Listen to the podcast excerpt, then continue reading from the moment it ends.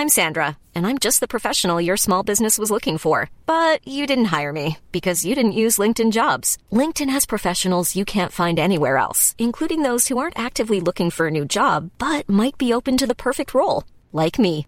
In a given month, over 70% of LinkedIn users don't visit other leading job sites. So if you're not looking on LinkedIn, you'll miss out on great candidates like Sandra. Start hiring professionals like a professional. Post your free job on linkedin.com/people today.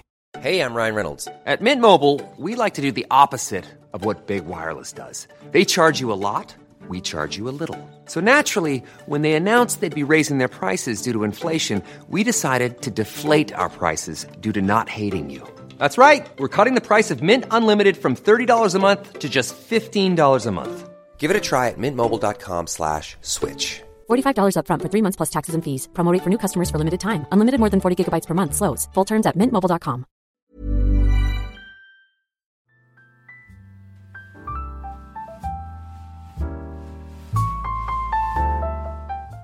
Hey y'all, Daniel here to let you all know that the Canon Ball is brought to you by OnlineGreatBooks.com this month.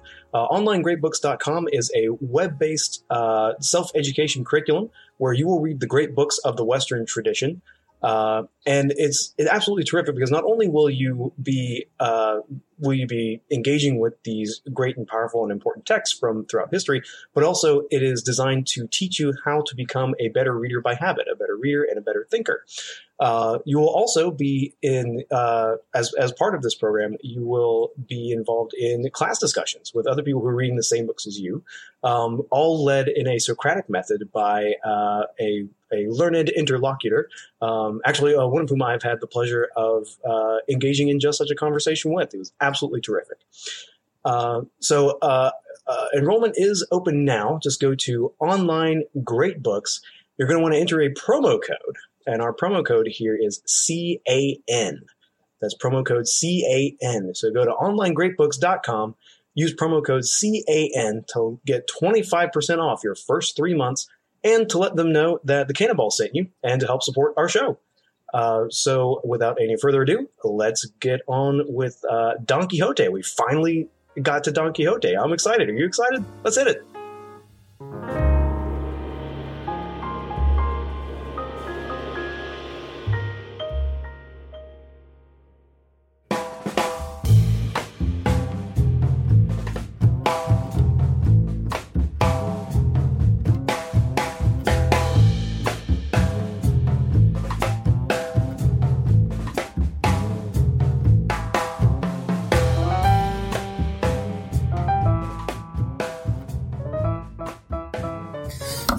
Welcome to the Canon Ball, a podcast attempt to read all of the books in Harold Bloom's list of the Western canon. This is Claude Myron Goozer, and with me is Daniel Doherty. Daniel, how you doing, man?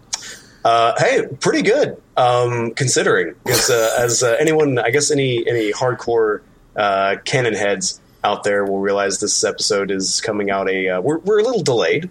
We're uh, just just a little bit, um, and I've been my my house has been suffering through some kind of curse or uh, some kind of ancient prophecy is being fulfilled. I don't know, but it's been basically plague summer 2K18 out here, and we're on like week three of at least one person in my family being sick, uh, which I think we're finally out. Of, I think we're finally rounding out of it all. But I was uh, I, I, caught the tail end of it uh, myself. So if I if I sound a little hoarse, if I have to turn away and, and, and cough distantly um, then that's that's what that's about. But uh, but yeah, man, I'm Claude. I just want to say I, I appreciate so much that you're that you're as well versed in this work as I am because I'm. I, did, I didn't really get to spend as much thoughtful time with the text as I as I usually do and as I as I prefer to. So I'm going to be going off of a lot of my recollections of the last time that we read it, um, and uh, and honestly, your uh, your extremely um, valuable synopsis. so what you're saying is we're screwed. Okay. No. Um, excuse me.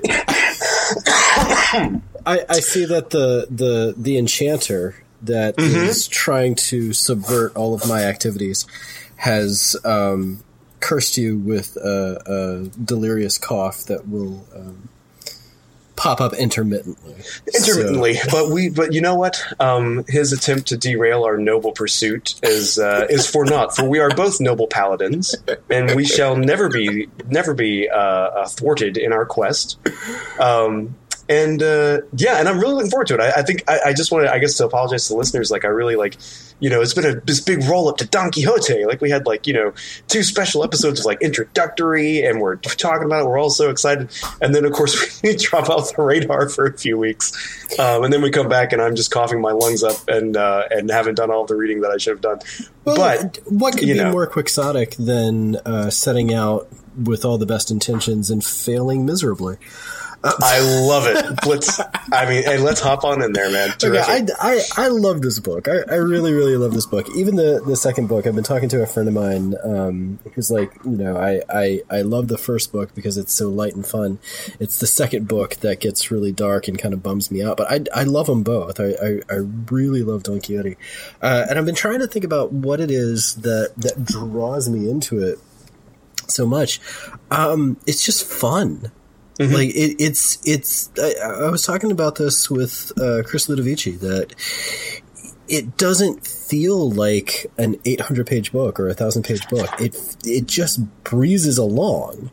It really does. Yeah, you're right. And I I was talking to a, a, another friend of mine who's read it, you know, many moons ago, but we were I don't know, on our fourth or fifth beers. And he was saying, you know, the thing I remember about Don Quixote is it just jumps right in. There's little to no preamble. I mean, there's the introductory material and the kind of uh, dialogic jokes that Cervantes is making with the the introduction, the kind of meta narrative that that he's establishing. Yeah. But in terms of the story itself, it just jumps right in. It really and, does, like quite literally, like the within the first page, you know the the the soon to be Don Quixote has has decided like ah I'm, I shall be a knight errant. Yeah, I, I mean I it's think, really yeah it just goes off at a clip. I think with a lot of these works, there's this expectation that there's a kind of ramble into it, and it, in the third page, Don Quixote's out of the house. You know, it, it's literally that fast. So yeah. I, I figured what we could do is uh, begin with kind of the Cliff's Notes summary to, to walk anyone who's unfamiliar with the book through the book, and then dive into some of the the other kinds of I guess analytical things that I'm mm-hmm. I'm really kind of ripping to talk about. Yeah, right. yeah. So, uh, oh, and if anybody's curious, we are using the Grossman translation. Or, uh, yeah, yeah. I think um, 2003 was the publishing yeah, date for that one. Yeah, I believe yeah. so. But it re- it really is uh, a, a, solid translation. Uh, if I mean, it's it's, own, it's yeah. beautiful. It's it's uh, it's incredibly fluid, and there and there are moments, of course, like. Uh, I think, especially with a book like Don Quixote, translation matters a lot because Cervantes himself was playing with the language so much himself. Like you, you know, you got to be a good translator to know how to translate a Castilian writing how a Basque mispronounces Castilian. yeah, you know. Right. Okay. So here is the Cliffs Notes summary in case you've never read it. And Don Quixote is famously one of those books that is talked about and never actually read. So here we go.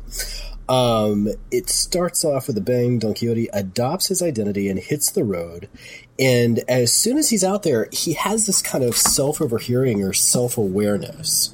Mm-hmm. Um, it, it, it's part of the meta theatrical joke, but or not meta theatrical, meta narratorial joke that he is expecting someone to write him down.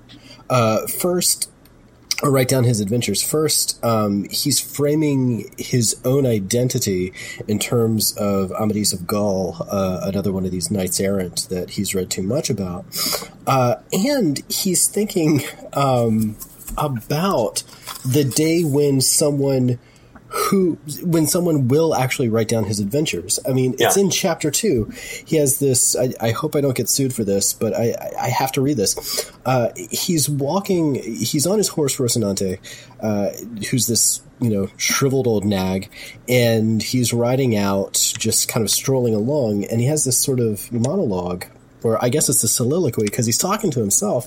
He says, "Who can doubt that in times to come, when the true history of famous deeds comes to light, the, uh, of my famous deeds comes to light, the wise man who compiles them, when he begins to account my first sally so early in the day, will write in this manner: No sooner had rubicund Apollo spread over the face of the wide and spacious earth the golden strands of his beauteous hair, no sooner had diminutive and bright-hued birds with dulcet tongues greeted in sweet mellifluous harmony the advent of rosy dawn, who, forsaking the soft couch of her zealous consort, revealed herself to mortals through the doors and balconies of the Manchegan horizon. Then the famous knight, Don Quixote of La Mancha, abandoning the downy bed of idleness, mounted his famous steed Rocinante, and commenced to ride through the ancient and illustrious countryside of Montiel. Um, he's immediately thinking of himself as a literary character. Yes, so he's kind yes. of written himself into his own story, and he's imagining that someone will narrate him. So it's it's part of that meta narrative structure that it just bleeds together. It's very difficult to disentangle.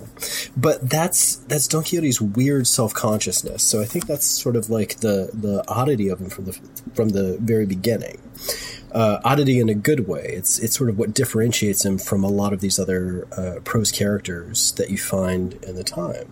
All right, so he goes to the first inn. There's a running joke that he keeps mistaking inns for castles. Uh, it's a running joke, but it really only happens twice. Uh, every inn he comes to, he thinks is a castle, but he only comes to two inns. All right, so the first inn he goes into, he mistakes it for a castle. He sees a bunch of prostitutes around the door, thinks that they're uh, fantastic ladies.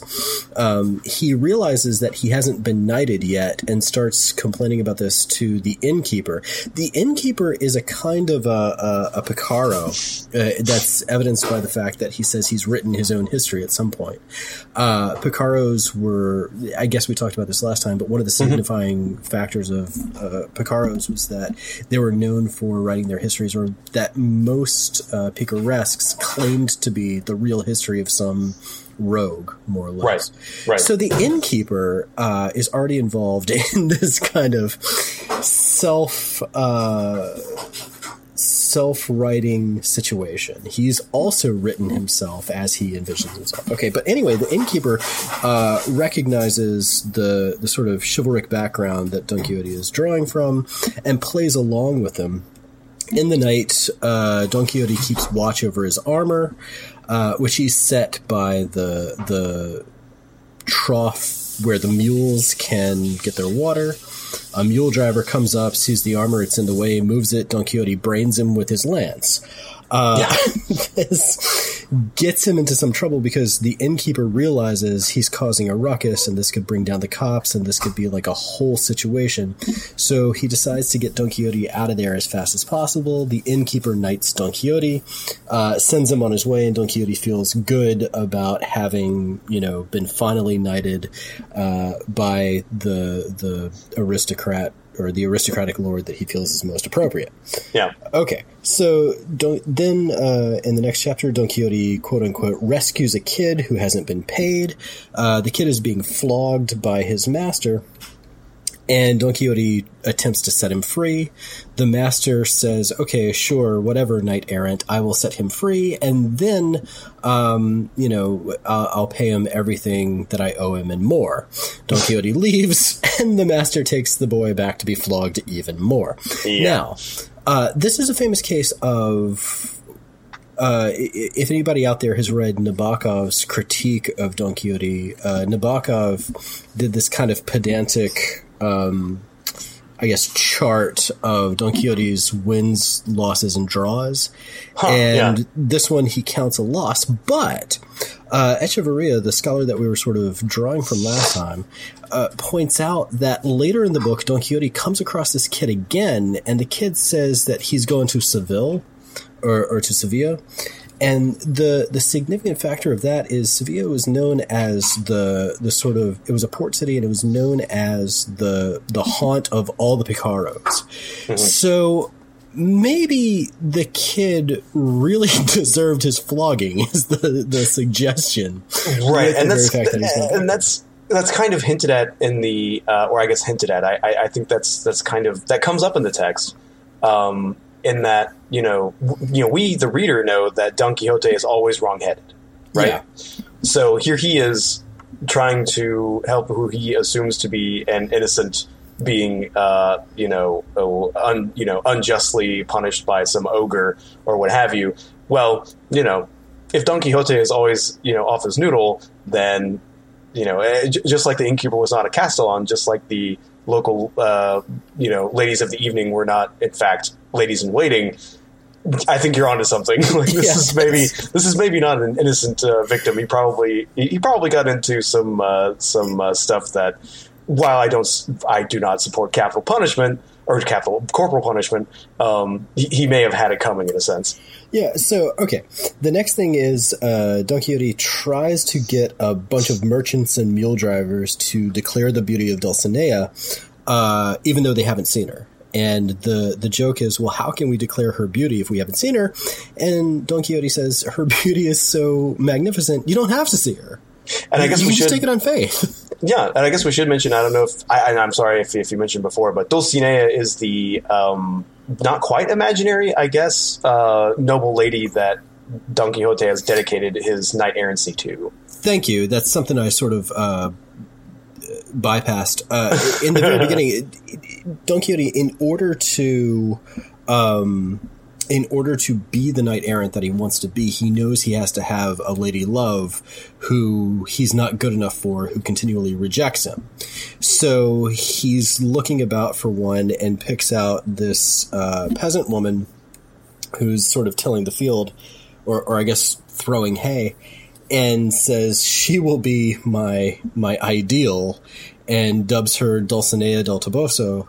And everything he does, he does for Dulcinea. Uh, we'll we'll get into the weirdness of that. I, I have a sort of theory about that that I want to run past you later on. Yeah, But but anyway, um, he's developed this ideal woman that he does everything for. And so he, he asks these mule drivers and merchants to proclaim, like to swear, essentially, their their um, that they acknowledge the beauty of Dulcinea. They have to swear it without having seen her. So they have to make this religious oath. They decide they can't do that, and he pesters them to the point that they beat him up. And uh, that's when he's found by um, a local farmer, like a farmer who's from his own village. And so the farmer picks him up, waits till nightfall so he won't be too embarrassed, and takes him back to his niece and housekeeper so that they can look after him. And he takes to bed to recover. And that's when uh, the local priest and the local barber have this kind of mock auto da fe of all of Don Quixote's books. They go yeah, yeah. one by one through all his books of chivalry and basically make this arbitrary distinction. Okay, which one do we keep? Which one do we throw on? Sometimes there are some that the priest kind of, kind of sort of likes and he keeps them. Sometimes there's some that he's like, okay, this is trash. Let's toss it on. All right. They wall up the library itself so Don Quixote can't find it. And they work with his housekeeper and his his niece to say, okay, uh, it was an enchanter. An enchanter came in, walled up your library, burned all your books, so you don't get them anymore, and you just have to live with that. And the thing about Don Quixote's madness, or supposed madness, is well, that makes total sense to him. Of course, an enchanter is out to get him, and of, course, an enchanter will steal all his books. So, you know, it's just in the way of things. Um, he more or less accepts that. but a second uh, sally out begins when he starts talking to his neighbor Sancho Panza, uh, a fat peasant who works for him and sort of lives a couple houses over. Uh, he convinces Sancho Panza that he really is a knight errant. And if Panza goes along with him, then all kinds of riches will be at his disposal. Disposal. In particular, uh, he promises Sancho an insula, which is this old-fashioned term for an island for him to govern, and Sancho doesn't even really know what the term means, but he just knows that he'll be a governor, so he's going along with it. Yeah. Okay.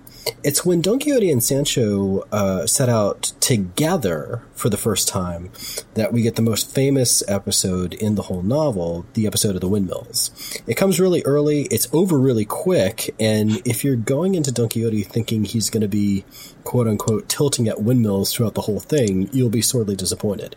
It is. Yeah, and that's something that when I when I first read it, you know, when our, our first iteration of this uh, project, you know, a couple of years ago, um, that was really surprising to me because I and, and it makes me wonder. I, I, would now be, I would now be interested in the kind of uh, the history of that scene becoming a synecdoche for the entire work. I, mm-hmm. I, I would wonder, like, was you know has that always been the most famous scene, or is that was that sort of selected sometime later, or what? It's it's it's interesting to me that that's always like that's the that's the one Don Quixote thing everyone knows, and yeah. you're right, like it's it's over in a page. I mean, yeah. it's it's barely anything. Yeah, so he thinks a bunch of windmills are giants, charges at him, gets knocked off his horse, gets back on, and just tells Sancho, "Well, you know what? It's that enchanter who's after me." It's right. It's, that enchanter just he transformed them into windmills right at the last second. Well, yeah, yeah and, and that's that's kind of what's what's great about Don Quixote is anything that goes wrong, well, it was an enchanter. You know, it's I think, and, and uh, yeah. So, uh, so here we have uh, Miguel de Cervantes uh, prefiguring one of my favorite jokes from The Simpsons by about four centuries. When there was uh, there was an episode where Lucy Lawless, television's Xena, was on uh, on the program as uh, attending some kind of like nerd con panel or whatever, and uh, and the comic book guy you know asked her about like some you know unlikely thing happening in the show, uh, thinking it's like a continuity error uh, or pointing out a continuity error, and so she says, "Oh yeah, well, uh, whenever you see anything like that, a wizard did it." Yeah, and so, and, yeah, so it's you know. Well, speaking of continuity errors, uh, immediately after the the the fight with the windmill, he meets another caravan, and he believes that this woman who's traveling with them is a princess who needs to be rescued. Uh, she's traveling with this, um, I guess, Basque serving man who um, or, or, servant of some capacity or or protector or something, and um, he thinks Don Quixote is messing around and doesn't like him. Don Quixote gets into this altercation with the Basque.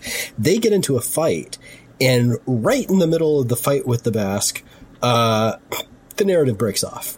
Yeah, it's as Don Quixote is raising his sword above his head for a cleaving blow, and it's the end of the chapter. The narrative breaks off. Yeah, yeah. And so the next chapter says, "Well, that's the end of the story." so the the we were talking about this last time, but the the whole meta narrative joke is that well, that's all we have of Don Quixote, but this narrator this is where it gets really really convoluted and trying to pick out the strands is really messy and it gets even messier in the second book but the narrator claims that he is not the author. The author is someone else. Uh, the author of the book is some unknown writer, and he accidentally found the book written in Arabic in a stall in the city. So he finds the book, grabs it because he recognizes the name Don Quixote, and uh, has somebody else translate it. So you've got the author, the translator, and the narrator. And the narrator claims to be someone other than the author and the translator. So you have these three strands of narrative that are kind of working against each other. Yeah. So even the narrator is this weird self-conscious entity who both is and is not written. So if he's not Okay, who translated and who did what, and where does the narrator stand in terms of the translation? That's sort of what I'm asking here. Uh, this makes no sense. So you have a narrator claiming not to be the translated text that it purports to be.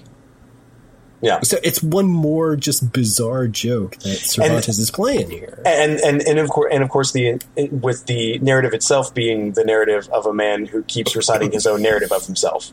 Exactly. Yeah. so it, it just it, it, gets more convoluted as we go on. Okay, so Don Quixote accidentally beats the Basque because uh, he uh, his horse missteps.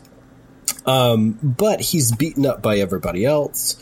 Uh, he claims to have a recipe for a, a balm that will cure him. They meet some goat herds who show him hospitality. Uh, they basically bring him in and say, "Hey, we don't have much, but kick back, relax, have some nuts and cheese with us." And that's where we get the story of Grisostomo and Marcela.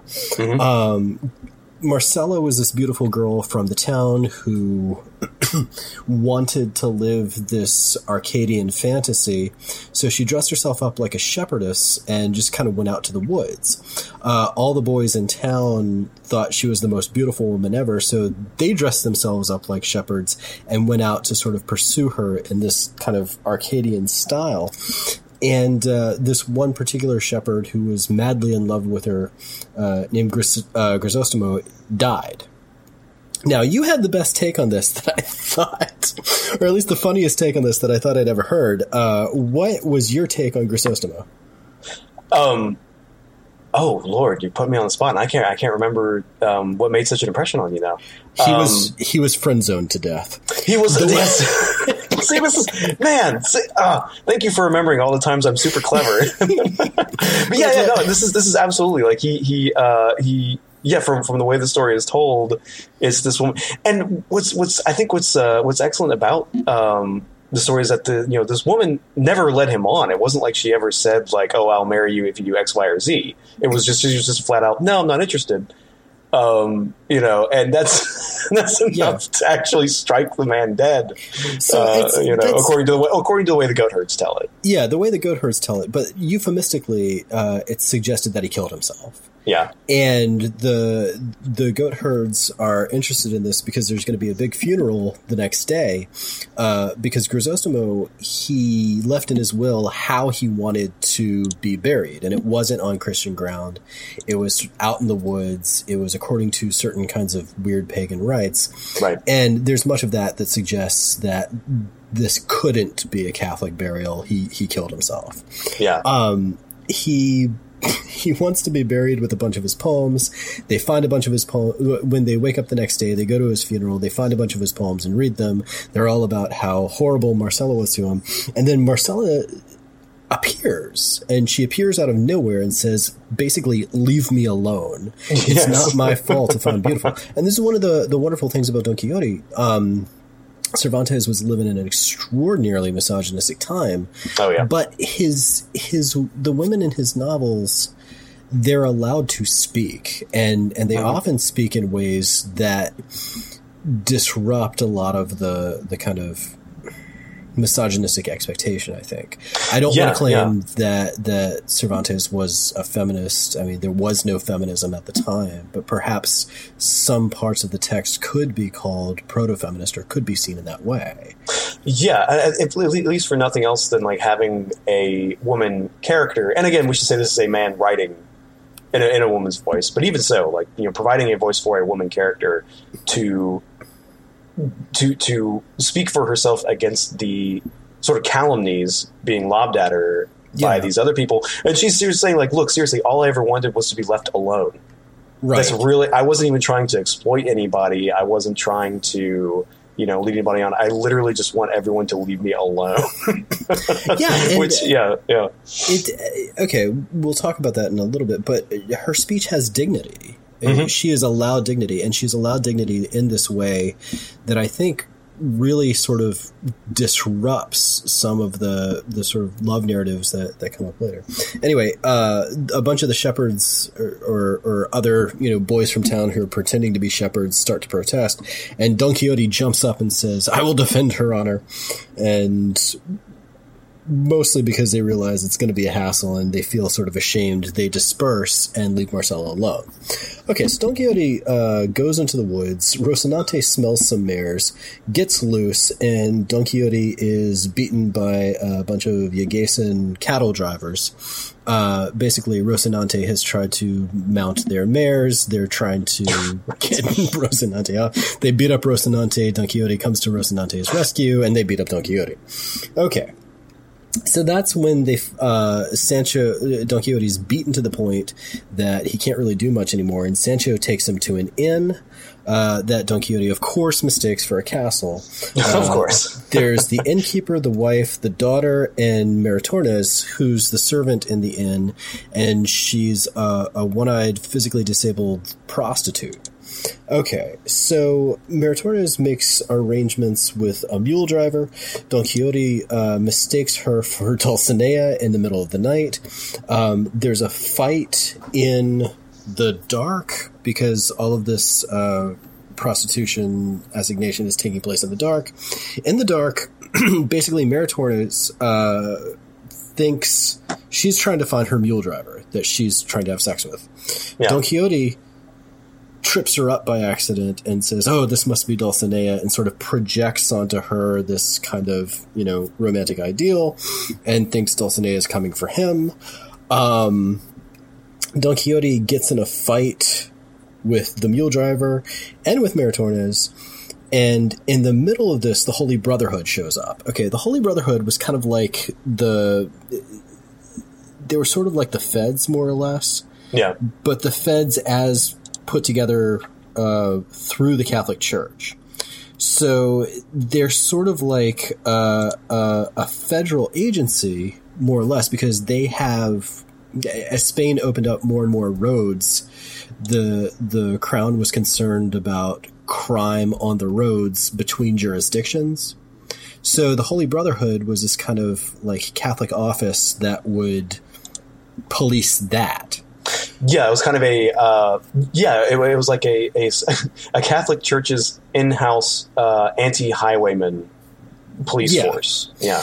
So they were the ones you didn't want to mess with. And yeah. so a member of the Holy Brotherhood shows up, and everyone shuts up because they don't want to get you know taken to the gallows, uh, except for Don Quixote and the Holy Brother. The member of the Holy Brotherhood beats up Don Quixote, uh, smashes a lantern over his head, and that's when Don Quixote decides it's time to make the balm that he's been um, convinced he can make. So he gets whatever ingredients together that he can, uh, boils them in a pot, uh, drinks them. Sancho drinks the dregs, and Don Quixote vomits all over himself, and Sancho shits himself. And uh, Don Quixote vomits and goes to sleep, and Sancho stays up all night with diarrhea. Okay, so they leave without paying because Don Quixote considered that as a knight errant, he should be able to stay in whatever castle uh, was open to him. And Sancho is caught by a bunch of mule drivers and tossed in a blanket. Okay, so Don Quixote charges at a bunch of sheep that he thinks is an army and then gets mauled by the sheep and the shepherds. uh, there's a funeral at night. Uh, it looks like a bunch of ghosts carrying torches. It turns out it's a bunch of priests carrying torches and a funeral procession that's going to the next town. Uh, Don Quixote attacks that and then um, gets beat up. He has a bunch of rocks thrown at him through slingshots. They knock yeah. out a bunch of his teeth, and that's how he becomes the Knight of the Sorrowful Face. yes, I, I, always like I always like that bit that that was. Yeah. he gets this, and he's, the thing is he's, he's sort of pleased with that, you know, that uh, epithet. Yeah, it, it, does. It does sound very chivalric, but then you know, Sancho explains like, "Oh no, this is with all your teeth out, your face droops." Yeah. so, so um, Sancho gives him that name, and he's content enough with it. Uh, they go to the woods and hear a terrible noise. Don Quixote wants to attack whatever it is, and Sancho is scared. And in the dark, he hobbles Rocinante so Rocinante won't move, and that's where he shits himself again. Okay. Um, there's the tale of the goats in the boat. Sancho tries to tell this bizarre tale of eh, of this man who has to transport goats in a boat from one side of the river to another, and Don Quixote is supposed to remember how many goats have gone across, and Don Quixote can't remember, and Sancho loses count, so the story is over. So it's another it's another tale in the I mean, we'll come back to it, but it's another narrative in this story about narratives. It's another version of a narrative, and it's a narrative that goes nowhere.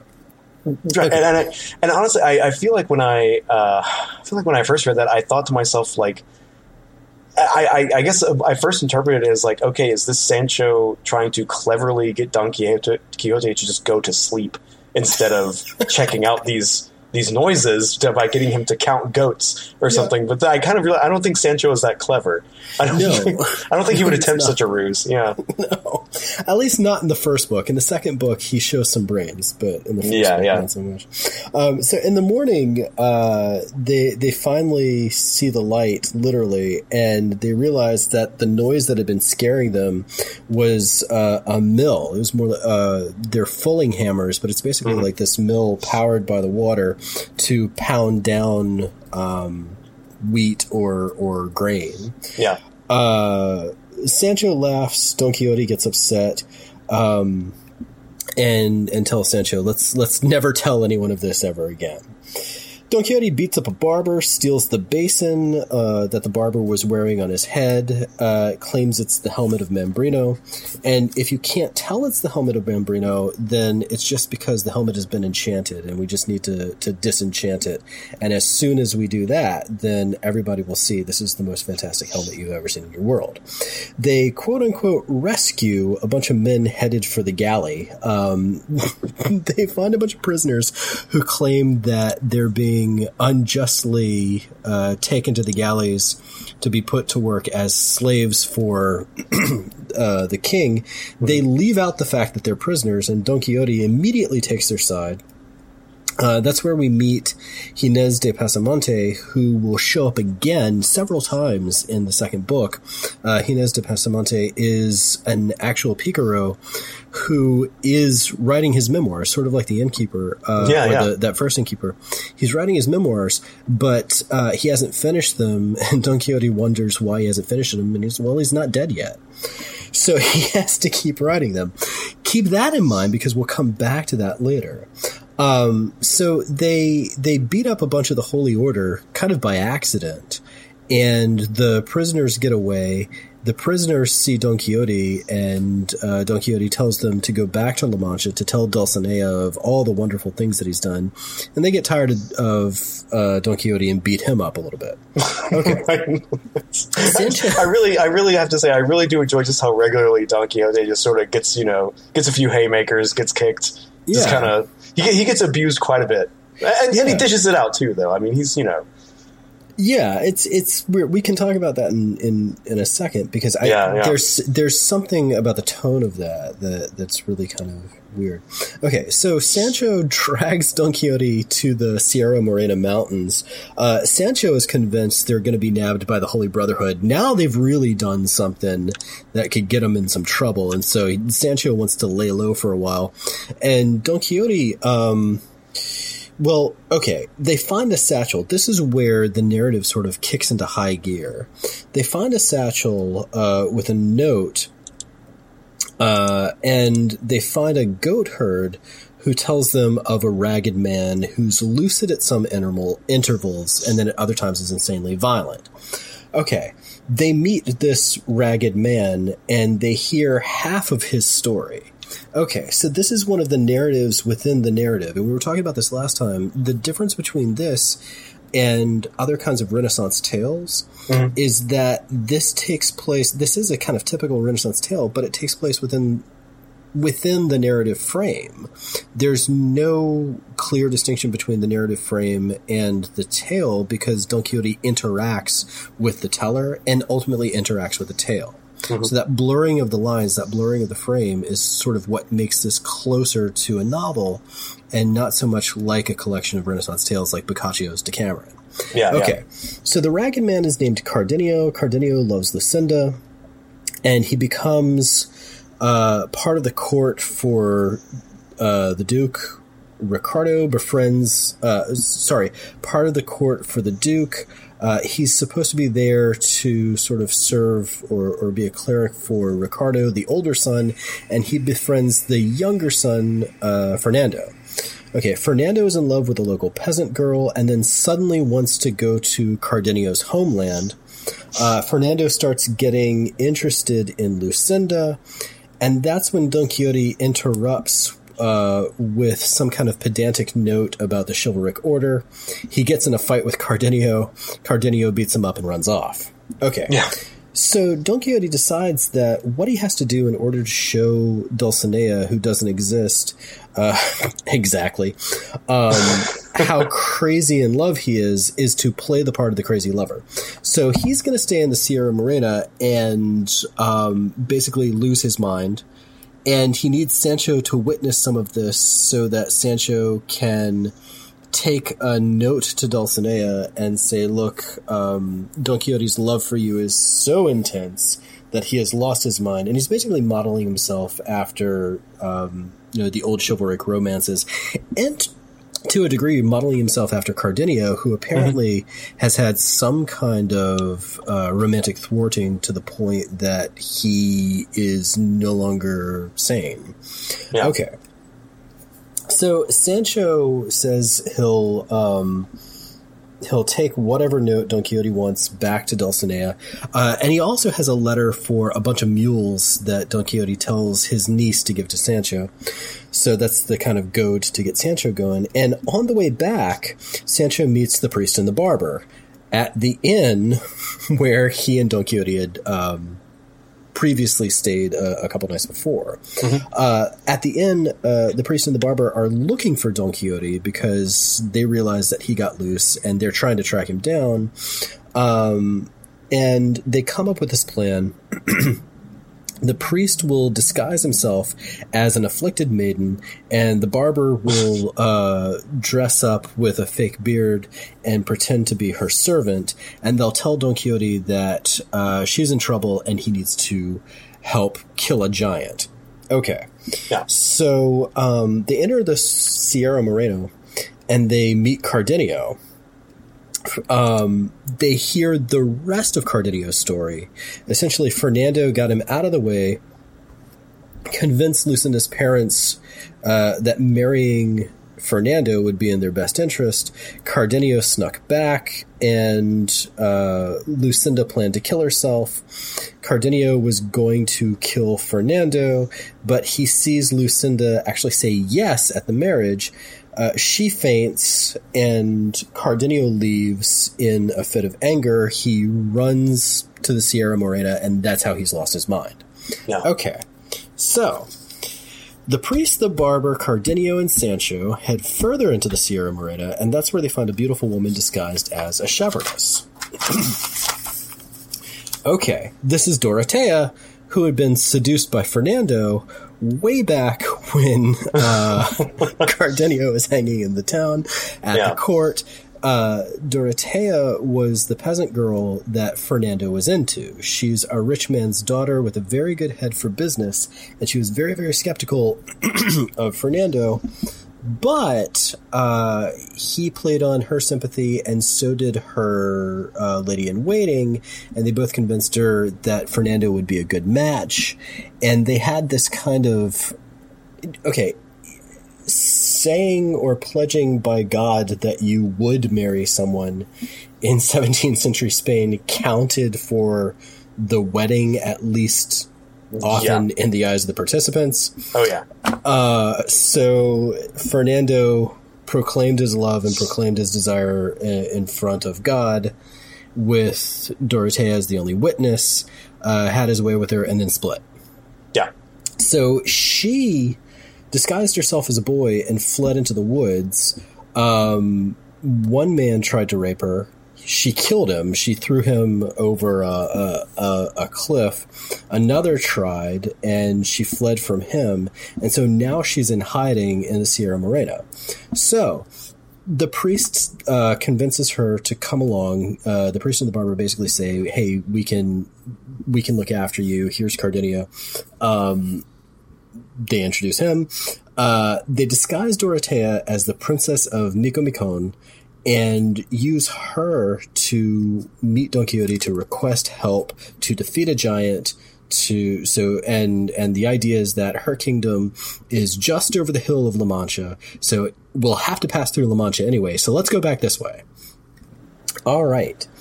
Um, so they start heading back Uh, and that's when they meet Andres, the boy whom Don Quixote freed. And like we said, he was headed to Seville, which signals maybe there was something shady about this dude in the first place. Yeah, yeah.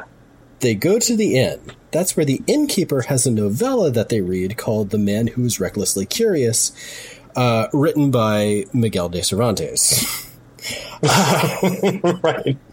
Yeah, I was gonna say this is the. Uh, I think this is the second time that Cervantes' material has appeared in the uh, in the work because he was uh, wasn't when the when the priest and the barber were going through Don Quixote's yes. uh, library at, at, his home.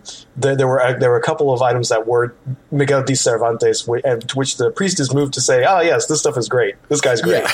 yeah. so they come across this stuff again, and we have this narrative within the narrative. I mean, th- this is kind of the case that I've been making: is that all of these narratives get intertwined, and it's difficult to to to pick, to pick them apart. So the man who's recklessly curious is about two dudes, Anselmo and Lotario. Anselmo has married a, a, beautiful woman, and he doubts her faithfulness, so he keeps trying to set Lotario up with her. Um, Echevarría, the scholar we were talking about last time, points mm-hmm. out that there's like this homoerotic subtext between them that they they can engage with each other if they have the woman between them in this, this yeah, kind of yeah. romantic triangle. Um, at first, Lotario says uh, he pretends to come on to the woman, but then you know won't actually do it. And his friend finds out that he's been faking it and forces him to come on to his wife, and they begin an affair that all ends in tragedy. And that goes on for nearly 100 pages. Uh, so we have this novella within the novel, and so it's sort mm-hmm. of like you know one more tale, but it's a tale that that reflects on all of these romantic tales that have been told so far. And yeah. I, will talk a little bit later. I've got some ideas about the, the sort of narrative function later. Okay, so Don Quixote is in bed at this point. Then he wakes up and attacks a bunch of wineskins uh, Fernando shows up with Lucinda, and the whole gang works to get the the couples right. Uh, basically, the priest, the barber, Lucinda, Cardenio, Fernando, and Dorotea all come together to sort of get the romantic math straight.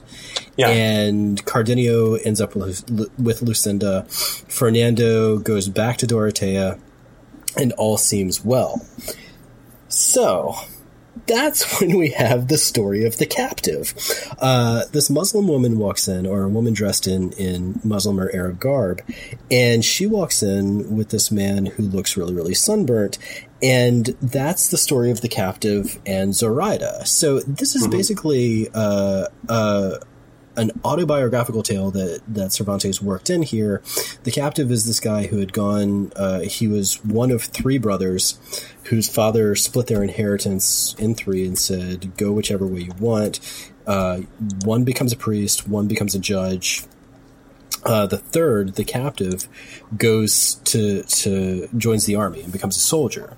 He's uh, he fights in the navy and then is captured uh, captured by pirates, sold into slavery in, I believe it's Morocco, mm-hmm. and then um, is helped out by this woman whose father is extraordinarily wealthy, who had a Christian servant who turned her to Christianity, and now she wants to get out of Muslim lands to get to, uh, well, a Christian nation. Mm-hmm. So there's this whole adventure story about them breaking out and finally getting to Spain and finally ending up in this inn, and they're trying to get back to the soldier's, um, I guess, place of birth or his origin. So in the middle of that, a judge shows up who's on his way to the new world with his daughter and the the judge turns out to be the captive's brother there's a reunion scene and then uh, there's this boy mule driver who's following the judge's daughter, who turns out to be uh, a member of the nobility who is a neighbor of theirs who's in love with her. and his father's got a bunch of men looking for him, and then this whole fight at the inn occurs. Um, the the sort of our gang on one side, the other men on the other side, Don Quixote Yeah. caught in the middle. Uh, the Holy Brotherhood arrives. Uh, the whole thing is broken up, and um, everyone is sort of convinced to leave Don Quixote alone because at- at this point, Don Quixote really is in trouble for having freed the the the galley slaves. Yeah. But everyone, including the judge, sort of works on the Holy Brotherhood to say, just just let this guy go. He's crazy. Don't worry Right. about him. It's- Let him go. There's there's nothing there's nothing to gain by trying to. Yeah, it's, it's, it's really just like uh, well, I think that's what you know. uh, So many people, the conclusion they come to is like, just let this guy be be nuts. Like, there's Yeah. nothing we can do about this. D- trying to stop it isn't going to help anything. You know, or or at least you know, trying to stop it directly by manhandling him isn't going to help anything. Yeah. Here's a cool fact a crocodile can't stick out its tongue. Another cool fact you can get short term health insurance for a month or just under a year in some states. United Healthcare short term insurance plans are designed for people who are between jobs, coming off their parents' plan, or turning a side hustle into a full time gig. Underwritten by Golden Rule Insurance Company, they offer flexible, budget friendly coverage with access to a nationwide network of doctors and hospitals. Get more cool facts about United Healthcare short term plans at uh1.com. Millions of people have lost weight with personalized plans from Noom, like Evan, who can't stand salads and still lost 50 pounds. Salads, generally, for most people, are the easy button, right? For me, that wasn't an option. I never really was a salad guy. That's just not who I am. But Noom worked for me. Get your personalized plan today at Noom.com. Real Noom user compensated to provide their story. In four weeks, the typical Noom user can expect to lose one to two pounds per week. Individual results may vary.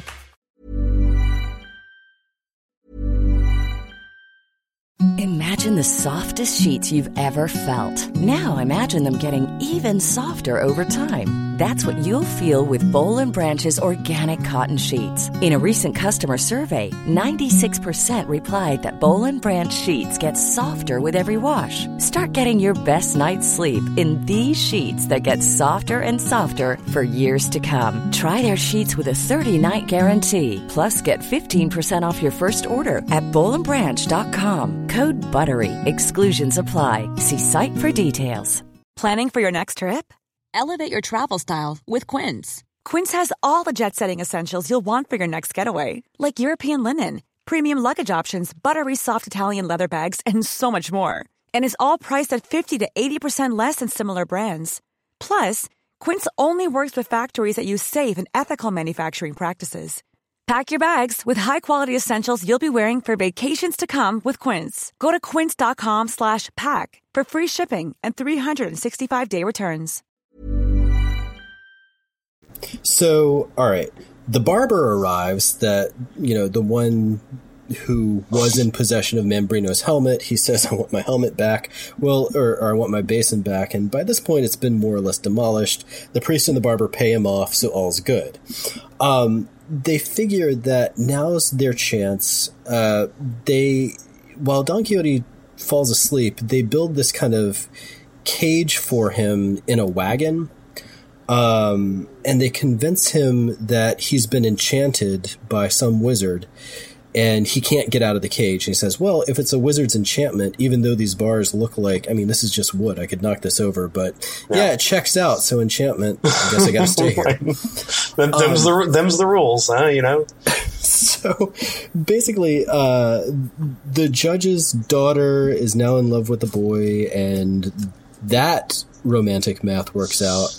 A bunch of the lovers have to pass back through La Mancha in order to get to where they're going. So the whole thing is like this caravan back to La Mancha with Don Quixote in the back. So called enchanted by wizards, even though he can easily open the bars and get out and pee when he needs to. Yeah. Okay. So on the way back, they meet a canon uh, who gives a long speech on art. He gives this long discourse on art and aesthetics, and they have this picnic, and that's when they meet a goat herd who tells the story of um, the most beautiful girl in his town who was seduced and abandoned by a fake soldier. and he was in love with her. Everyone else was in love with her, and he's punishing uh, all of femininity by um, talking to his female goat and shaming it for all of its licentious ways. Yeah. Don Quixote gets into a fight with him, and the canon laughs at the stupidity of both and says, Hey, just look at these two idiots. Let them fight it out. They'll get tired after a while. Ha ha ha ha ha. Then they go back to La Mancha at the end. and that's, sort of what I find so fascinating is is it, it ends just as abruptly as it began. It's just yeah, sort of, yeah. They go back. Don Quixote says, "Okay, I'm not going to do this anymore." The end. And of course, he does do it again because there's a sequel. But it's just this kind of begin and end. It's up, it's down, done. Right. You know. Which is, is especially interesting considering how much care was given to tying up all the loose ends of all these ancillary characters we meet along the way. I mean, uh, almost to an absurd degree. Yeah, yeah, yeah, yeah, yeah. It's, it's um, like everything has to come back. You know? Yeah. Uh, but yeah, it, it's really pretty silly, and then it just stops.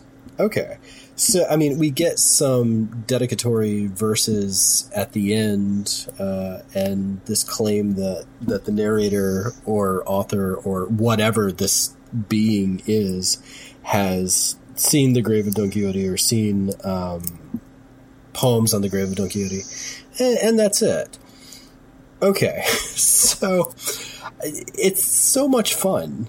It's so weird. It, it took an hour to get that out. but it's right. I mean it's sort of like in in in recounting it uh, or nearly an hour I don't know how long but um, in recounting it it it just reminds me of the real fun of reading the text. Yeah, yeah, and, and, and like we mentioned, I guess like we could say, I guess this will be part of this will be part of the personal response portion of our of our podcast project.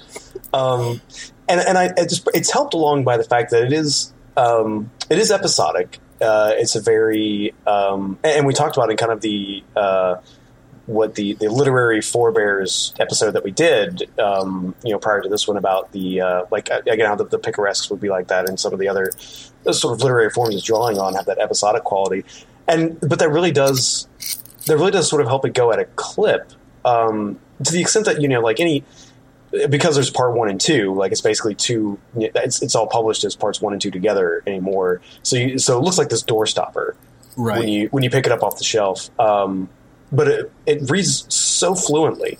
Um, and it's just, uh, you know, it's one thing after another. It's madcap. Um, and even with these sort of odd digressions into, uh, you know, it, it, becomes an anthology of tales almost yeah. kind of similar to the Decameron, or or really like I, I, I almost thought like sort of a uh, an, an ass backwards Canterbury Tales, in that yeah. in that but but in a re- real way because we have like this this setup where a bunch of people end up telling each other tales, and then get together and form a caravan that goes to their destination. Right, and um, then stop and then stop. right. But yeah, but it, but it is yeah, it's it's a, it's a delight to read. Yeah. I, I, I, hadn't really thought about that connection to the Canterbury Tales, but I, I, I, think you're right that, that that caravan aspect to it really drives it towards the end. All right, so there's a bunch of analytical stuff. I, I thought way too much about this because I have a very long train ride. Um, but th- there are a couple of things that that are really worth digging into and, and, thinking about. And part of this is is inspired by uh, some of the scholarship that we were talking about last time, and and part of it is is also just other weird observations. But the the first thing that's really fun about this is how much of it draws from the idea of um, self invention that's really at the heart of this. Don Quixote invents an identity for himself. You know, mm-hmm. um, he's well, not, he, that's he not invents, even his name. He invents an identity for himself, and he invents identities for everyone around him while he's yeah. at it. Yeah. And and whoever he doesn't sort of whoever he doesn't misread, he draws into his adventures and makes them a part of this fantasy that he has. Well, okay, we'll get into it in part two. It may not be a fantasy, but he draws everyone else into what he's doing. So he reinvents himself in the image of the his idea of the best possible him that he could be. And he uses literature to do it. But this is a running theme throughout the whole novel. He's not the only one drawing an identity from literature. He's not the only one modeling himself after past stories. Nearly everybody else is. Okay, so, um, you have Marcela and Grisostomo, who are modeling themselves after Arcadian shepherds. Um, Marcela to one degree, Grisostomo to another degree. But they're both sort of leaving behind uh, their past lives to become their so-called ideal. Yeah. And Echevarría has this this read on this where he says, you know, this would have been fishy in in the 17th century because the expectation would be that Marcela and Grisostomo, well, they're both rich kids. They're both from you know minor aristocratic families. What this should be is um, joining houses. Like it, this yeah. should be a, a coupling where uh, they're continuing the line and continuing the order, but it's not. It's like the erotics of it actually get in the way. And I'll talk about that in a little bit, but they're another example of someone, okay, we're going to give up this is this is straight from the pastoral. We're going to give up this cruddy old city life mm-hmm. and go live in the country where it's easy, and that leads to tragedy. Okay, so that's one um, set of characters that really sort of draw from literature, but uh, everyone else is very familiar with chivalric tales. Yeah, uh, yeah the the the niece and the housekeeper can really just jump in and pick up on the the need to continue the tale and can improvise, showing that they know how these things run. The priest and the barber also show that ability to improvise. They develop their own chivalric tale in order to try to trap Don Quixote within it. Um, they know these stories and they begin to model their own behavior, you know, mockingly, I guess, or, or I guess yeah. Cervantes is, is, is mocking their attempts to do so. It's not in the same register as Don Quixote, but they also are modeling their behavior after chivalric tales. It even gets to something like, um, okay, you've got the Picaros that I keep pointing, pointing out. They're self-consciously Picaros. Um, the, yeah. the innkeeper is a Picaro and, and he knows the genre that he's writing in and supposed to be living in. Gines de Pasamonte also knows the genre that he's writing in and supposed to be living in. So they're conforming to certain kinds of literary rules. Don, Don Fernando is adopting the attitude of the the Don Juan, the Don Juan character. Mm-hmm. Um, that's sort of the role he's playing out, and it's extraordinarily easy to get him to drop it. So, is that just some kind of identity he had for himself, or is that like is that a role that he's playing? Uh, that that seems to be sort of the lingering question there. And Cardenio and Lucinda, there's this really interesting moment. Um, they seem to be a perfect match, even according to their parents. Yeah. Um, this is this is when Cardenio is telling his story. He says, "Our parents, with all the simplicity, uh, our parents knew of our intentions and were not troubled by them because they saw clearly that in time these intentions could have no other end but our marriage, something that was practically guaranteed by the equality of our families and our fortunes. We matured, as did our love, until it seemed to Lucinda's father that, in deference to public opinion, he was obliged to deny me entrance to his house, almost imitating in this regard the parents of that same Thisbe, praised so often by poets. Um, the, the parents have to model their behavior after Pyramus and Thisbe. or, or, or, after the myth of Pyramus and Thisbe, yeah. because they have to put up a show of, well, we can't let this guy have it too easy, but um, they're ready, willing, and able to just let the kids be together. And if they had just let the kids be together, wouldn't things have been a lot better? okay, so anyway, everybody's yeah. modeling themselves off of some kind of literary forebear. I mean, it, it, it, just, like, as soon as you start looking for it, you can't not see it. Yeah. So the whole thing is infused with um, the, this kind of literary awareness. Okay, so excuse me. So I want to come back to Marcela and Grisostomo because that, that there are two moments in the book that I think, or, or, at least in the first book, that are really kind of dark. Uh, the first is Marcela and Grisostomo, and yeah. that one is, is, is really kind of grim. Uh, it, it ends in a really sad way. Marcela, I, I would argue that she's allowed to keep her dignity. Um, but there's something else that I think is lurking back there. And this is another thing that Echevarría writes about, and he, he actually did a whole book about. And that is the book that I was talking about last time. I sort of ended our discussion with this uh, pseudo novel, or, or it's tragic comedy, or I'm not quite sure what it is, uh, Celestina. La Celestina was this weird work. It, it's almost like a novel with no narration, or it's a play that could not be performed. Um, it was written by this guy named Fernando de Rojas. Uh, hmm. Rojas was from a family of conversos, and in fact, his uh, Jewish conversos, and his uncle, I believe, was caught by the Inquisition uh, for some offhand comment he'd made two years earlier in a tavern, and then tortured because he wouldn't confess because he couldn't even remember what he was supposed to confess to. Yeah. Uh, I'm bringing this up to, to sort of have us keep in mind that, you know, I, I think in our side conversations that we were having before, um, you know, over the past month, we are talking about the Reconquista and the Inquisition as mm-hmm. this uh, moment of essentially ethnic cleansing. Yeah, yeah. yeah yeah, and it's it's what's uh, what's very interesting about it is that it didn't begin as ethnic cleansing, but rather this it's a cleansing that took on an ethnic component.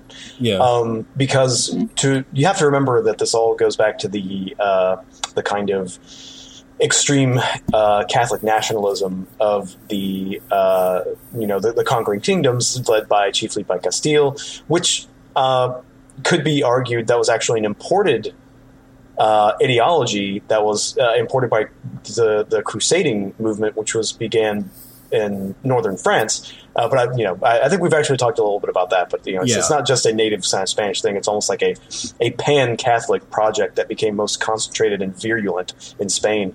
Um, but what was what kind of came of it is that you know the so political power in the peninsula by this point you know completely expunged any Muslim political power.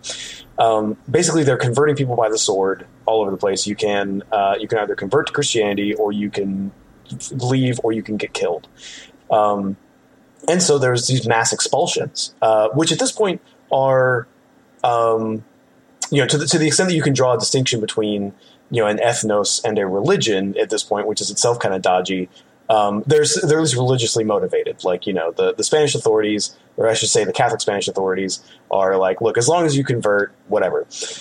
But the problem becomes, you know, you have these people in your in your state in your body politic that are. Uh, that that are you don't quite trust that they're all the way there.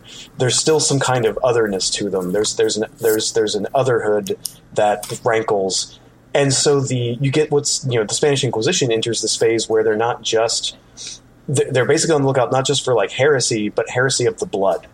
They're yeah. going after. They're trying to dig up and because you know once you adopt for you know for for most people like you, when you adopt a new religion you tend to adopt a new name in keeping with the religious tradition. So you had all these Jewish families, these uh, you know formerly Jewish families, formerly Muslim families, uh, so the Conversos and the Moriscos, and so now instead of just you know they thought they were safe, they thought they were assimilated. Um, because of this fear of crypto Judaism, this fear of crypto Islam, this fear that the inborn corruption in the blood of these yeah. people would destroy the great Catholic nation, there this it becomes an ethnic cleansing. It becomes yeah. where they're not just expelling anyone who refuses to assimilate; they're expelling anyone who wasn't quote unquote, you know, really Spanish, which is of course preposterous. Uh, but it's uh, it's an extremely ugly uh, yeah. process, and extremely, and, and of course because you have these people who can. Again, we're gonna. I, I hate. I mean, I don't know if using words like pass is the right way to do it, but a lot of these families could pass as good Catholic Christian Spaniards because they were, and because you know everyone looks the same. Like it's not like you're going to be able to like actually like look at somebody. Um, but if you have enough, you know, if there's enough knowledge of the family history in the village, your neighbor can inform on you. Right. You know, your and, your local headman can inform on you, and it's it's just a very very ugly time. And I mean, that's that's. I don't want to get too far down this because it seems too pat, but mm-hmm. I I am very curious about whether this obsession with self invention and self reinvention has something to do, like in the novel, has oh, something yeah. to do with this idea of conversion. That, well, I think that, it, I think it, um, I think it has to be it's deeply involved because it became well. I mean, just think about it: reinvention or coming up with a new story about yourself and your family became a matter of survival. Yeah, you you were to you had to reinvent, you had to create or or piece together or somehow make a convincing argument that you have this family story, this family narrative that does not include these people, you know, in the woodpile. Right. these, these, these, people who had been there for literally centuries and who were every bit as part of the, the, the landscape and the, the, the people there as anyone else. Um, but you had to reinvent. You had to not only did you have to reinvent, but you had to reinvent according to uh, uh, you, you had to reinvent according to an ideal. Right. Uh, and I think that that comes through very strongly. Of course, I mean that's the whole story of Don Quixote, isn't it? He's reinventing himself and envision, sort of envisioning himself in the light of this Catholic Spanish ideal. And you had many hundreds of thousands of people attempting to do that, just so they didn't get you know put to the torch. Well, that's the weird part of Celestina. So Rojas wrote this book called La Celestina, mm-hmm. and it's it's about this uh, young nobleman who's in love with this girl who's his neighbor. Um, he doesn't want to get the girl. He wants to play the part of the amorous lover.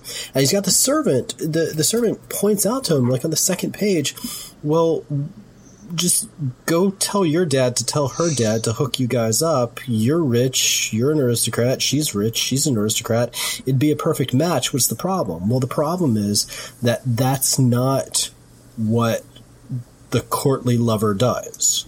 Mm-hmm. So he has to go through this whole rigmarole of working with this local bawd named Celestina in order to get the girl and she's this character who's maybe kind of a witch. She uh, specializes in love potions and sewing up hymens to um, simulate virginity, and she works behind the scenes with all of her nefarious tricks in order to try to get the two kids together.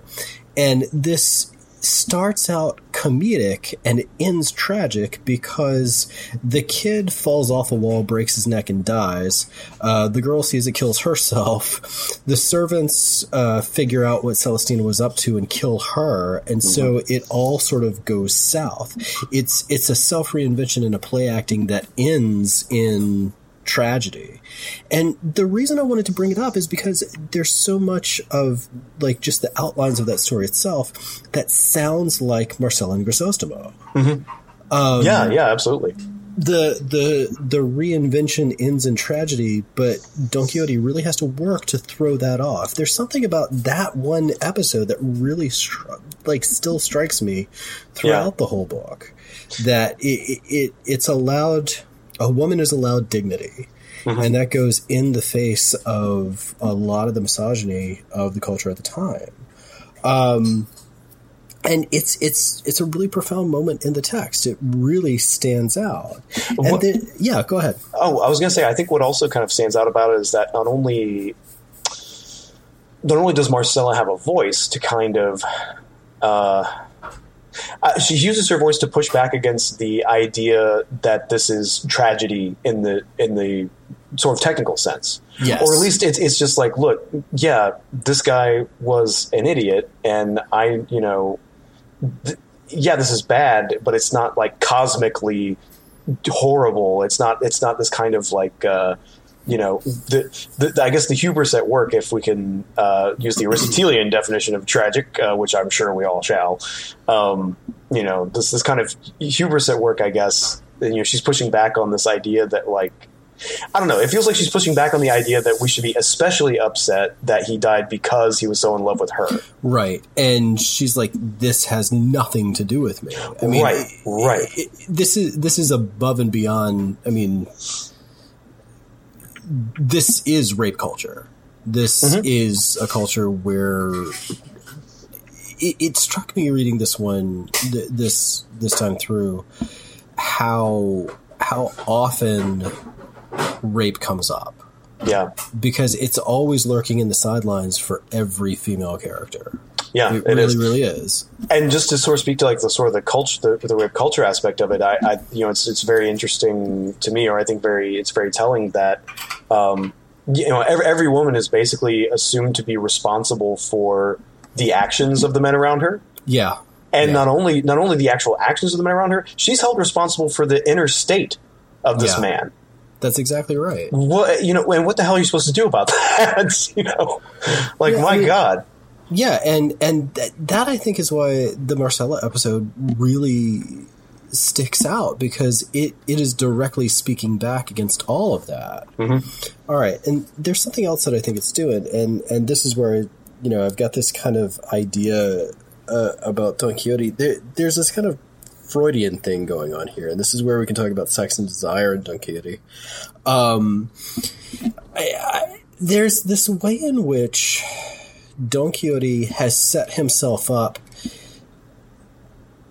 to never not be questing.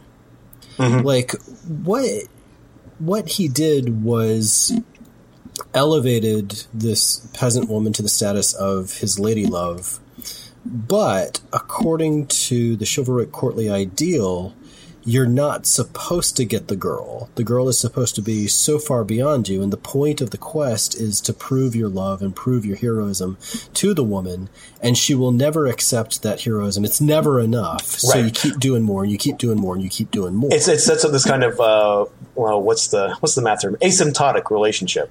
Yeah, Yeah. and it, it, it's a kind of, of masochism. I was thinking about this because I, I, I'm teaching a summer class, and we were doing uh, Midsummer Night's Dream, and there's a character in Midsummer Night's Dream. It's Helena, if you ever read it, and she's in love with this guy who doesn't love her, or who used to love her and fell out of love, and now is in love with this other girl, and so Helena I mean, tells him literally, treat me like your dog. I, I just want to be around you. Abuse me, hurt me.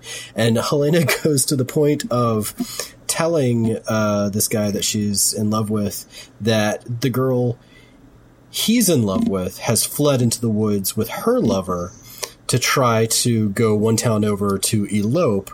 And so it's this whole sort of, I mean, it's, if we're doing our Simpsons references, it's Milhouse thinking to himself, you know, when, when Lisa sees that I'll give a note to her, uh, the guy she has a crush on, then she's bound to fall in love with me because then she'll realize I'll do anything, right?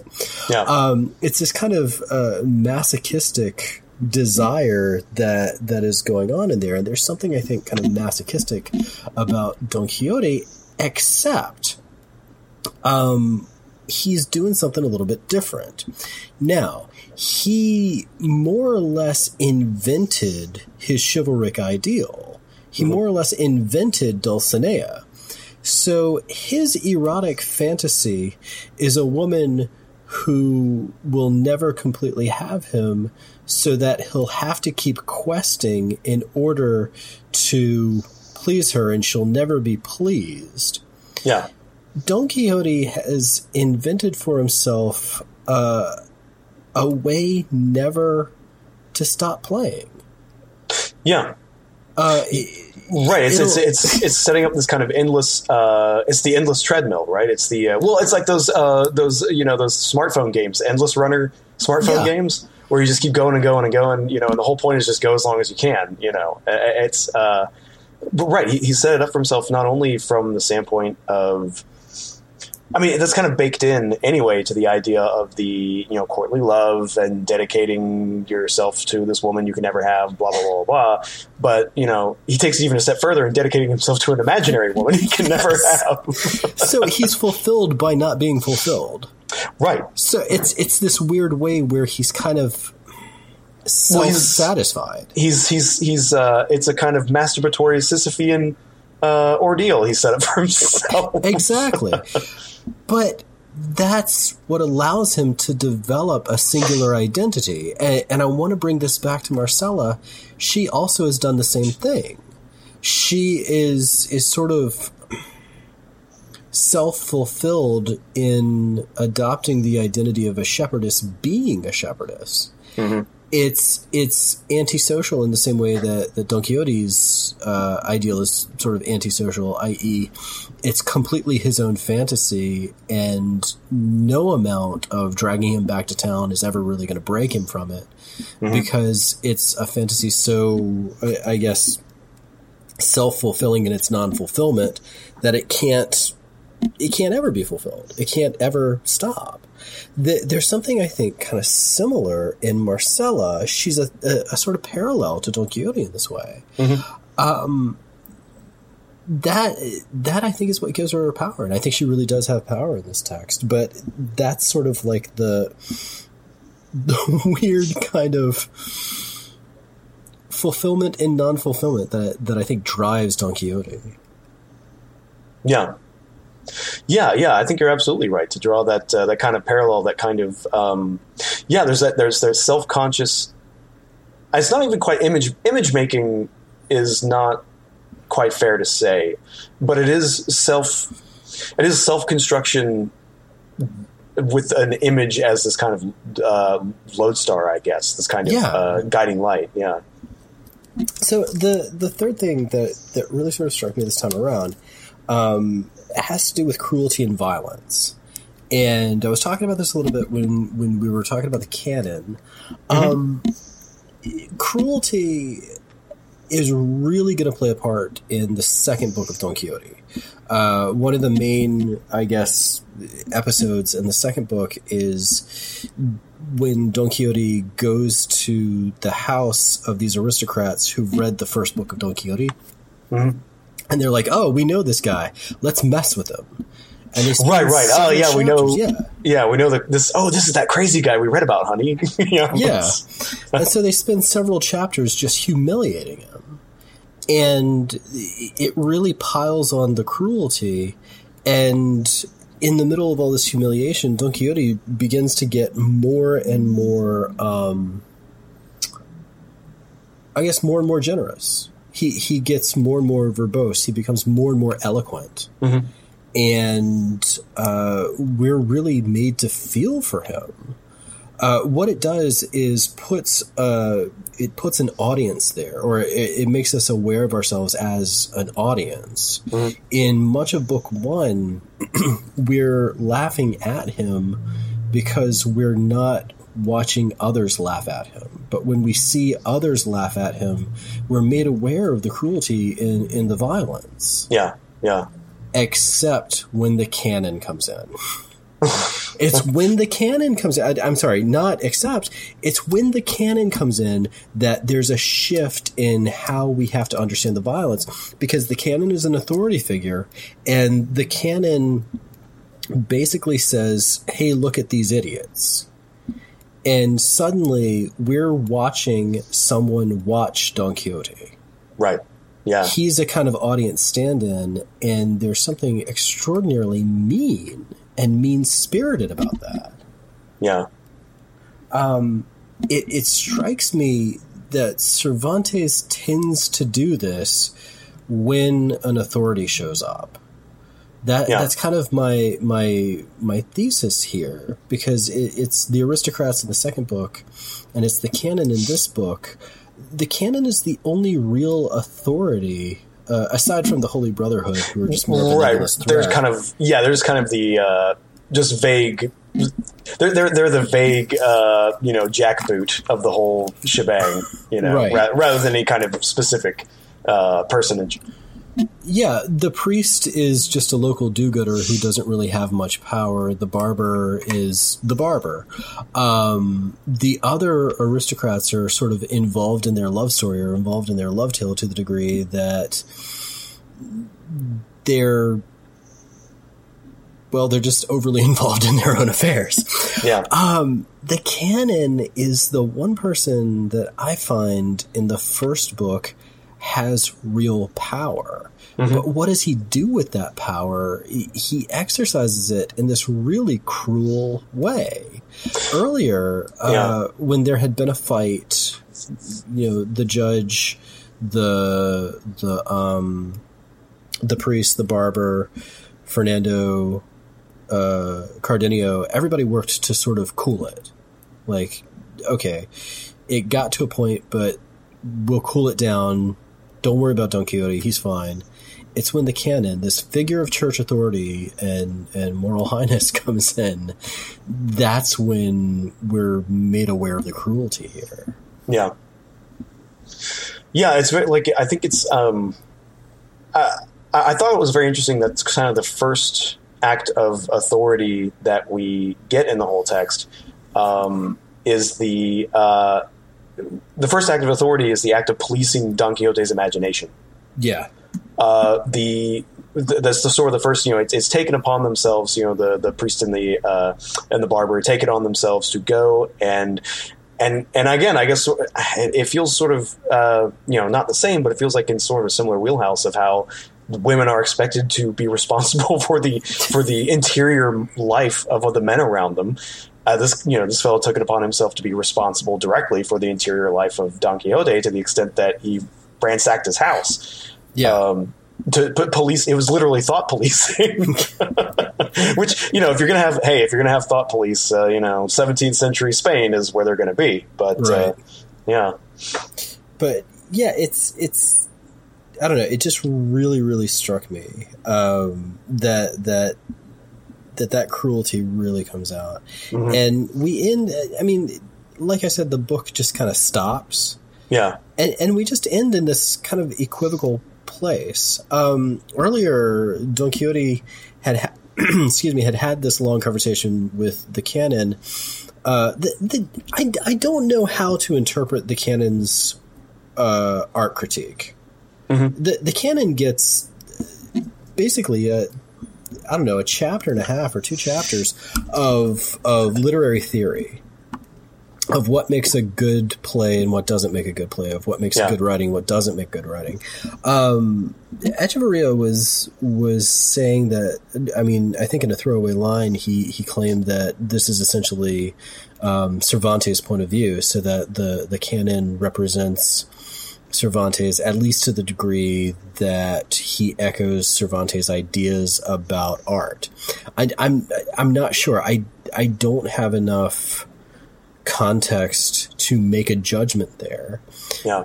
But it, it does seem very very strange that if the canon represents Cervantes' views, that the canon is this kind of author of cruelty in a way.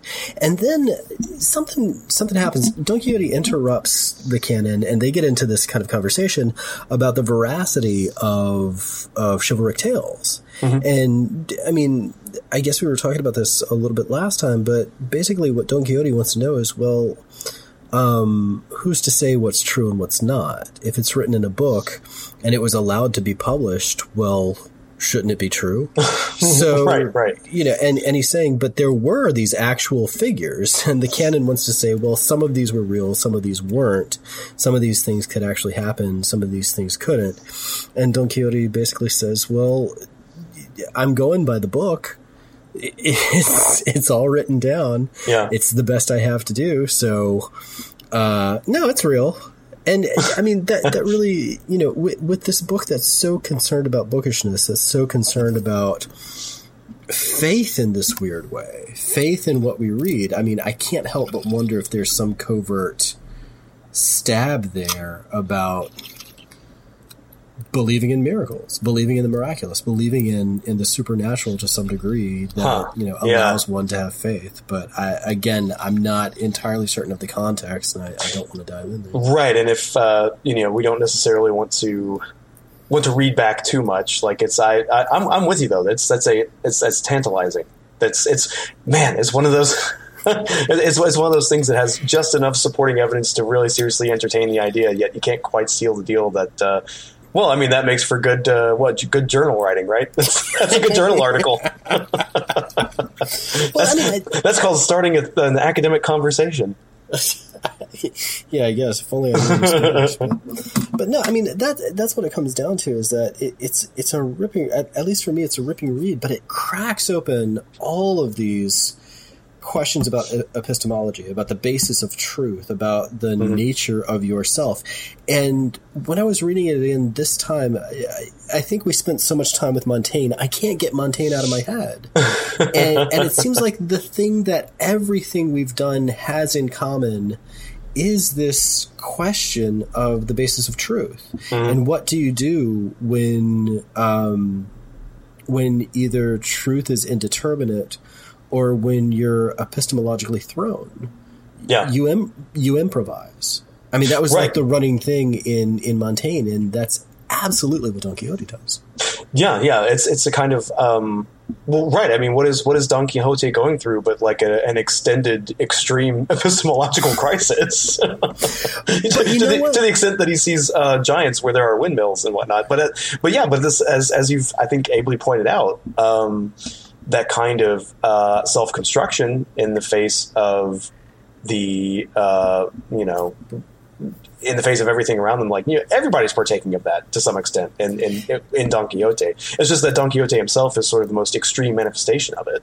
yeah and and in some ways he almost seems the most honest version Yeah, um we'll get to it when we get to book two i've already started in on book two i'm sorry no, But yeah, yeah, in, in book two, at the very beginning, he he says, "I know who I am.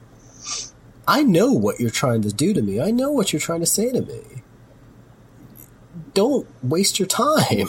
I know exactly who I am." Um, Right. He's he's not pretending to be anything other than a knight errant, and everybody else claims to be their real self, but they're still drawing so much so from from other sources. There's this way in which Don Quixote is upfront about constructing his identity off of the the media that he's consumed, and everyone else, like no one else, will admit that. You know. yeah, yeah, Um, yeah. That's. I, I think you're you're absolutely right. Like, there's the, uh, and I think I would venture that's why he uh, elicits such a strong reaction from everybody. Is he's he's tell he's you know he's he's uh, uh, he's it's, can I even use the phrase like he's you know pulling you know uh, pulling the curtain back so we can see because you know he's not he's he's to use another cliche pulling the wool over his own eyes I guess but Right. in Well- sort of but in his sort of clownish attempt at it uh, I guess he's still he's, he's he's still again just clownishly doing well. I mean, and what is what is the clown? I guess that that is the uh, you know clowning is this kind of exaggerated performance of otherwise normal social cues and gestures and whatnot, and that's why everyone's creeped out by them and hates Well- them. Um, but that's what he's doing, just with this kind of this kind of aspect of uh, of of self guided performance. Well, I, I, I'm reminded of um, reminded of two things. One, it's probably okay to talk about. The other is a little blue. Um, the one is uh, Jorie Graham, uh, the the American poet, did a, a, a whole book called Swarm. That is, um, it- it's it's an apocalyptic book of poems. Um, it, really exploring what apocalypse means. It means ripping of the veil. And Yeah. one of the things Graham keeps playing with is this idea that we know like the things we know we know because they are concealed the veil allows us to give shape to what's underneath and sometimes we can't know or understand what's underneath without the fictive covering. To to draw a line from Wallace Stevens, um, I okay, and this reminds me of an anecdote that maybe I'll have Josh cut because it's a little bit blue. but um, I, I, I once um, I met this guy. I interviewed him in, in Boston. Uh, he was this weird dude. Uh, he was this older guy. I, I, think he was like in his sixties, maybe a little bit older. But um, he he was a painter and also made marionettes. Mm-hmm. He had this fantastic room full of you know bizarre marionettes, and he was fascinated by. Um, uh, I guess 16th, 17th, 18th century methods of construction, not just mm-hmm. marionettes, but also of uh, paintings. And he developed his own um, oh, what are they called? The the the sort of shadow boxes that they would make, the reflective boxes. Oh, the, that project uh, the image. The camera obscura. Yeah, yeah, yeah. yeah. Sorry, yeah. He he developed his own camera obscuras in order to paint in that way to try to warp and do all this work. I mean, it, it was really fascinating what he was talking about. Mm-hmm. But I got into this long conversation with him, and he was talking about the nature of reality in art, and he said, you know, I I think about it like. Uh, he said when he was a younger man, he ended up in Paris at a bunch of the burlesque houses and got to know the stripper. Uh-huh. And uh, he said, "So how do you do it, man? How do you um, get out there and get naked?" And she says, "I don't get naked." Uh, she says, um, "I be real, I conceal." Hmm. Reality is not the ripping away of the cover; it's the fantasy we put over to know the truth. Yeah, that's, that's, that's sort of what he was talking about. I hope. Well, you know, that's that's uh, that's fascinating. It reminds me of. Uh, did you ever see the? Um, oh, I can't remember the the gentleman's name, but he was an uh, art scholar, and he did this uh, a, a series of um, uh, art criticism documentaries for the BBC called Ways of Seeing. Yeah, John Berger. John yeah, Berger. I, Thank you so much. Yeah, I so, know that. I, I, know the book. I mean, it's, it's, it's a really great book. It's a great book, and you should absolutely. It's on YouTube, and I, I recommend to every single listener out here. Please uh, uh, uh go to YouTube, look up John Berger Ways of Seeing. The second episode of this is a four part series. It's four half hour episodes, so you can watch it in an afternoon while you're doing dishes and whatever. Um, well, I hope it doesn't take two hours to do dishes, but you know what I mean. That's um, a lot of plates. It's a lot of dishes. Uh, look, I got a lot of bottles to wash, man.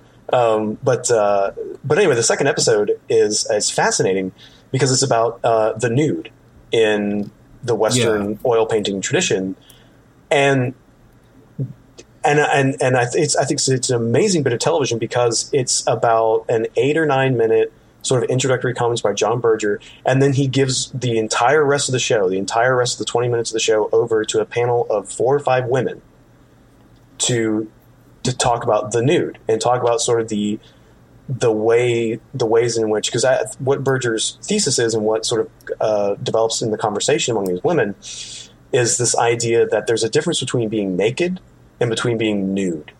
Yeah. And there's such an element of performance and there's an element of knowing you're being observed to the nude that it's just another set of clothes you put on. Yeah, yeah, yeah. yeah. Uh, and so I think that's kind of similar to what your your acquaintance was talking about with the the burlesque dancer in, in, in Paris. Um, uh, yeah, uh, there's like oh sorry, go ahead. Yeah, yeah, and to bring it back to to Don Quixote, Don Quixote knows reality by way of his fantasy. Right. And there's this way in which his reality is real because he gets to know it. Someone like um, someone like Grisostomo dies tragically because not because he mistakes the fantasy for reality, but because he knows he's playing a part until he doesn't. You know, he he right, right. deludes himself into thinking that he's in control and Don Quixote, I don't think does that. And and then even Cardenio and Lucinda, they don't quite understand that they're taking on certain kinds of roles. You know, Don Quixote does. He actively does, and that allows him to know his reality. Yeah, yeah. Wow, yeah, man, Don Quixote. this book is amazing. I'm really, and I'm really looking forward to uh, reading the second part um, because I haven't read it yet. Um, That's right. because well, when we first, you know, we the first time I read Don Quixote, when we were first doing this, we did as we did similarly tonight, where we talked about the first part, and then we were going to talk about the second part, and then you know things changed in the in the project. Uh, you know, we it, well, it came back in this in this format. But uh, so I'm really, I'm, I'm, honestly, I'm really thrilled. I've I've I've read like excerpts and I've read like synopses. Yeah. Um, but I'm really looking forward to actually reading it for myself because you know the way you've been talking about it, I'm, I'm ready to get really mad at these people being mean to my poor Don Quixote. well, it's it's weird in the second book, and we'll, we'll, talk about this, but this is just a heads up for for anyone reading the second book. Um, the characters shift a little bit because the whole conceit of the second book is that they know the first book was written. Um, yeah. Don Quixote is made aware that somebody wrote down his life. And so the whole point is to go have more adventures to finish the second book of Don Quixote. And um, the characters are aware of themselves as characters in this weird way, but Don Quixote and Sancho both become more eloquent, and it becomes less about the adventures and more about their conversations. And it, it, if possible, it becomes even more dialogic than the first book had been. Mm-hmm. So you get these long conversations between Sancho and and Don Quixote where they basically share a delusion, but they talk each other into into believing whatever it is they need to believe, and there's a lot of give and take. It's very sweet. It, it's very sweet in this way. Yeah. So. So did we finish? I, I, I, think so. Well, I as, as much as you can finish with a uh, densely self-referential uh, ur text like uh, Don Quixote, man. But no, oh, so I, I, think uh, this is this is a man, it's always great having a conversation with you, Claude, and I, and I hope uh, you listeners out there, as always, as always, if you found any of this at all interesting, please go read the book. Uh, read it for yourself. Have your own have your own reactions. Um, but of course, if uh, you know you can, you can of course use what you learned today in our conversation we've had today to impress people at parties um, and act like you have read the book because, like we, like Claude said, Don Quixote is one of those that's more talked about than read.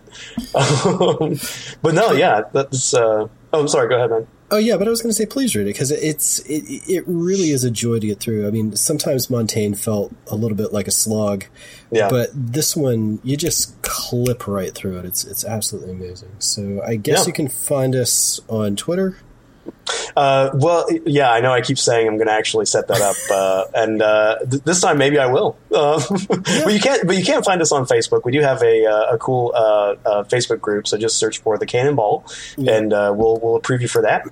and um, yeah, yeah, and rate and review on iTunes, I suppose. And we also have the the blog. I'm going to get some more writing up there soon. Oh yeah, um, yeah. It's the Canon Ball Podcast at uh, WordPress. Yeah. At WordPress. Uh, That's right. Yeah. Yeah. So thecanonballpodcast.wordpress.com. So yeah. find us there. And uh, yeah, go read Don Quixote. Go, stop go wasting read, your life. That's, that's right. Go stop wasting your life and start reading about someone creating their own out of whole cloth. You're going to love it. Yeah. All right. Well, hope you enjoy, and uh, I'll talk to you later, Daniel. All right. Good night, man.